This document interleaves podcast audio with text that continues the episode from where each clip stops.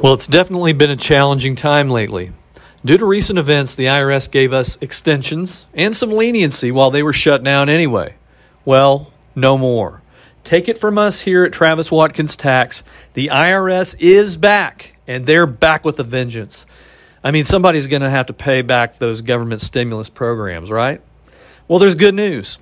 The IRS's Fresh Start initiative is still around and guess what? It's operating much better than we even expected. Lots of our clients are paying less, sometimes substantially less, than they owe with the help of the initiative and Travis Watkins Tax. It truly is a once in a lifetime chance to wipe the slate clean and get back into the tax system. Do you want some help with your taxes? Right now, I want you to call 844 958 1178 and set up a time to chat with us about your tax problems and getting them fixed today. Don't wait around any longer. There's a window here that may soon close where the IRS sees enough economic recovery generally to cut back on these historic deals. And you don't want to miss out on that. Call us here at 844 958 1178 or log on to watkinspodcast.com and be sure to mention the Fresh Start Initiative so we know to give you first priority in getting you handled immediately. IRS problems are scary, but they don't have to be. Travis Watkins has been helping troubled taxpayers with customized plans to negotiate with the IRS and stop immediate threats to their livelihood so they can get a good night's sleep again since 1999. Now, here's Travis. Hello, hello. Welcome to this week's installment of Employee Retention Credit Questions and Answers. I'm your host, Travis Watkins. Let's jump right in. We've got lots of questions here, but uh, two of them are very important for what we've been seeing and what we're doing. And the first one has to do with the um, analysis of how to calculate the retention credit for your employees that you kept in 2020 is the one we're specifically talking about today because it's a little bit different. And um, so we'll jump right in. The way that you uh, calculate the 2020 retention credit is laid out in this thing called the uh, IRS Note 2021 20. And it's a clarification of a bunch of different changes to the retention credit that the IRS has tried to give some instruction on. And it's actually kind of a surprising calculation. So let's look at the rule first. They say in this note that the period during which there is a significant decline in gross receipts, and now remember, there's three different ways essentially to jump into a quarter to qualify for a quarter in ERC. First of all, is if you've been fully or partially shut down by government order. Second of all, if you've suffered a significant decline in gross receipts, and that means different things for different years. And third of all, if you have suffered some type of a supply chain disruption. So, what we're talking about on this question is the second one the significant decline in gross receipts. And how do you calculate it?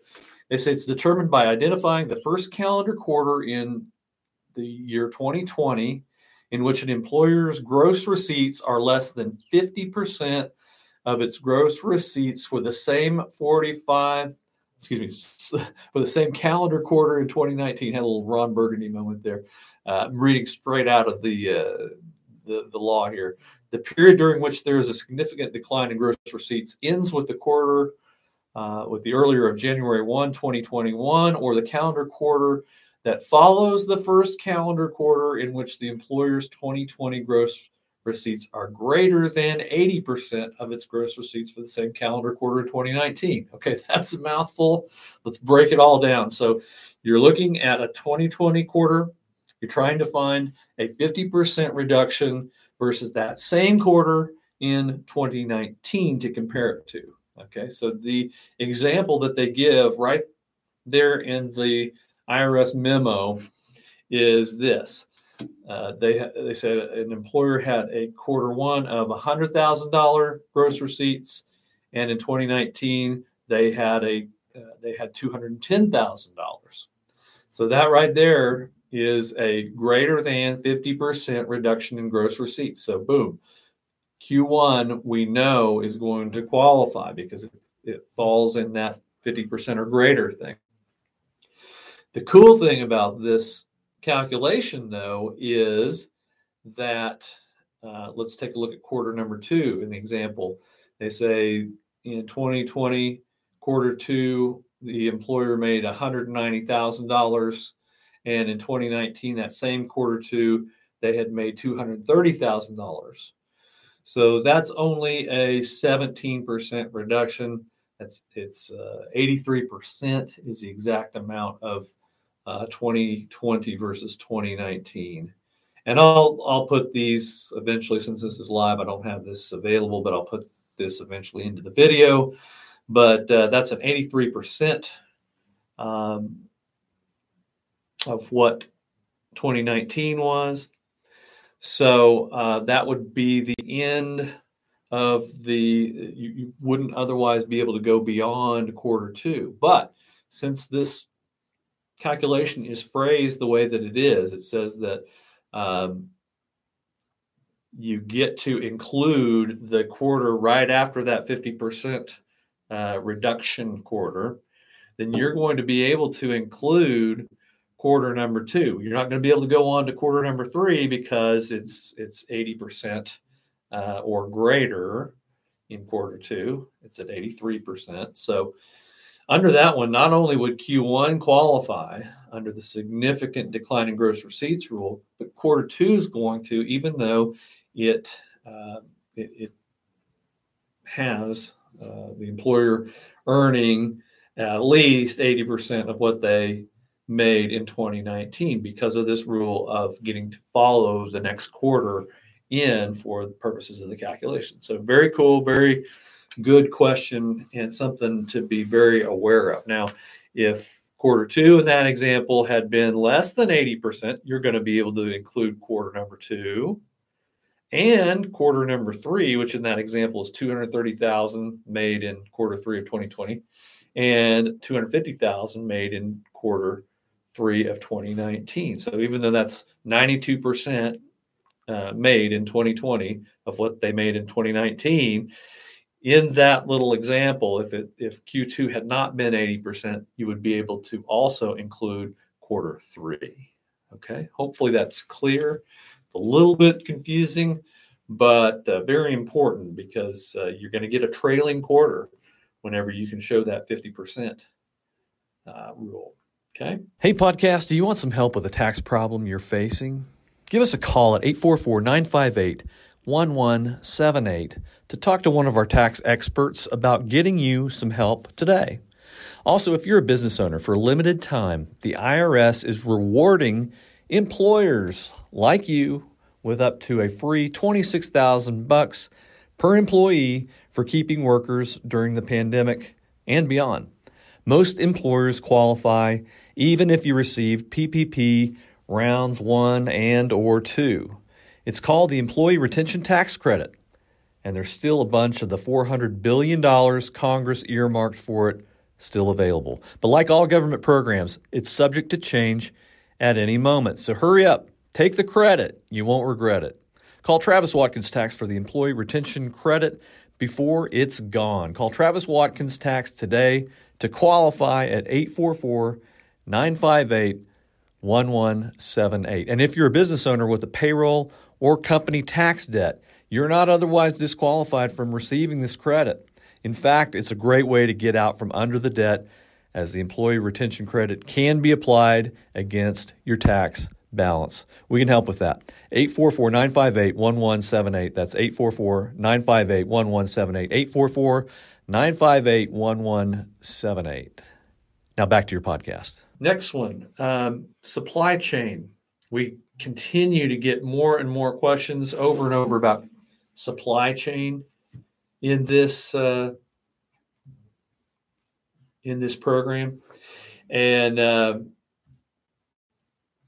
let's let's break it down a little bit. The the big confusion I think comes from the rule itself, and I'll I'll just read it to you. If an employer's workplace is closed due to a governmental order for certain purposes, but the employer's workplace may remain open for other limited purposes, the employer's operations would be considered to be partially suspended if, under the facts and circumstances, the operations that are closed are more than a nominal portion of its business operations and cannot be performed remotely in a comparable manner. So here we're talking, remember, there's three ways in, going back to it, uh, three ways into the employer retention credit. First, closed down fully or partially by governmental order. Second, if you had significant receipt, uh, significant decline in receipts, or this third one, supply chain disruption. So we're talking about part three, supply chain disruption.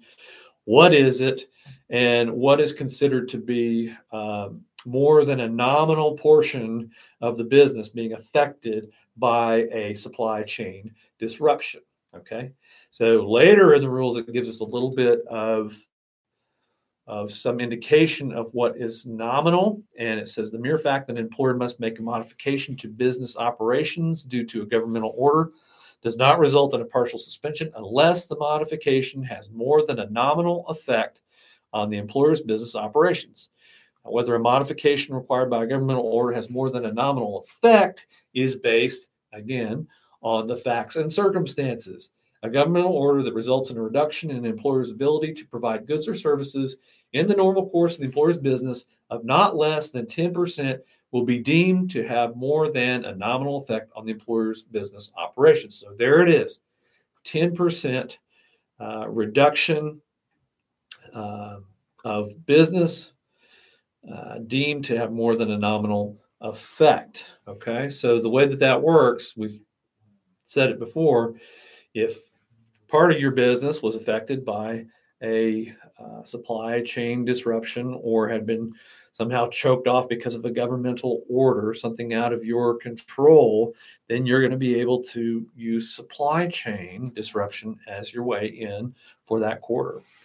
Uh, it has some examples. Occupancy restrictions at a restaurant with indoor dining service may result in an actual and more than nominal reduction of the restaurant's ability to service customers. Okay, so um, indoor dining service, um, but no outdoor, or excuse me, indoor dining service affected by governmental order, outdoor service not. That's going to be uh, significant, not nominal, and you, you would be able to use supply chain in that in that circumstance. Occupancy, however, uh, restriction at a retailer with 40%, uh, with 40 sufficient physical, uh, excuse me, a retailer with sufficient physical space to accommodate its customers, regardless of the restriction, will likely not result in an actual and more than nominal reduction of the retailer's ability to provide goods uh, and services to its customers. So the difference there is there was enough space to be able to accommodate any uh, like uh, social distancing type orders, things like that. Okay, so it turns, you'll notice that the thing that's in common with both of those examples and with both of those rules and explanations is that the IRS has specifically said that it's going to turn on the specific facts and circumstances that are at issue in that unique situation. And what does that tell you? That uh, that is the warning bell, the, the sirens should go off that it's all going to turn on a factual determination and who's the best person, who's the best professional to be able to uh, to help you. If you, God forbid, had to explain this to the IRS at some point in an audit, for instance, it's going to be a tax lawyer because we're trained to talk about uh, facts and circumstances, to be able to bolster certain facts and circumstances in order to fit within certain rules and guidelines. All right. So if you're looking at these, if you're confused, um, be sure and check with a tax lawyer to uh, help you out with the uh, retention credit because at some point you may need them to, uh, to, to shore up your facts and circumstances that would uh, would be necessary to support your position uh, on that quarter or quarters that you've taken under supply chain disruption for the employee retention credit. We do those every day, and uh, we're here to help. There'll be uh, notes here in uh, in the notes section or on podcast if you're listening to it to uh, help get you in touch with us to give you some assistance. All right. Thanks for watching and have a great day. Well, it's definitely been a challenging time lately. Due to recent events, the IRS gave us extensions and some leniency while they were shut down anyway. Well, no more. Take it from us here at Travis Watkins Tax. The IRS is back, and they're back with a vengeance. I mean, somebody's going to have to pay back those government stimulus programs, right? Well, there's good news. The IRS's Fresh Start initiative is still around, and guess what? It's operating much better than we even expected. Lots of our clients are paying less, sometimes substantially less, than they owe with the help of the initiative and Travis Watkins Tax. It truly is a once in a lifetime chance to wipe the slate clean and get back into the tax system. Do you want some help with your taxes? Right now, I want you to call 844 958 1178 and set up a time to chat with us about your tax problems and getting them fixed today. Don't wait around any longer. There's a window here that may soon close where the IRS sees enough economic recovery generally to cut back on these historic deals. And you don't want to miss out on that. Call us here at 844 958 1178 or log on to watkinspodcast.com and be sure to mention the Fresh Start Initiative so we know to give you first priority in getting you handled immediately. Have a great day.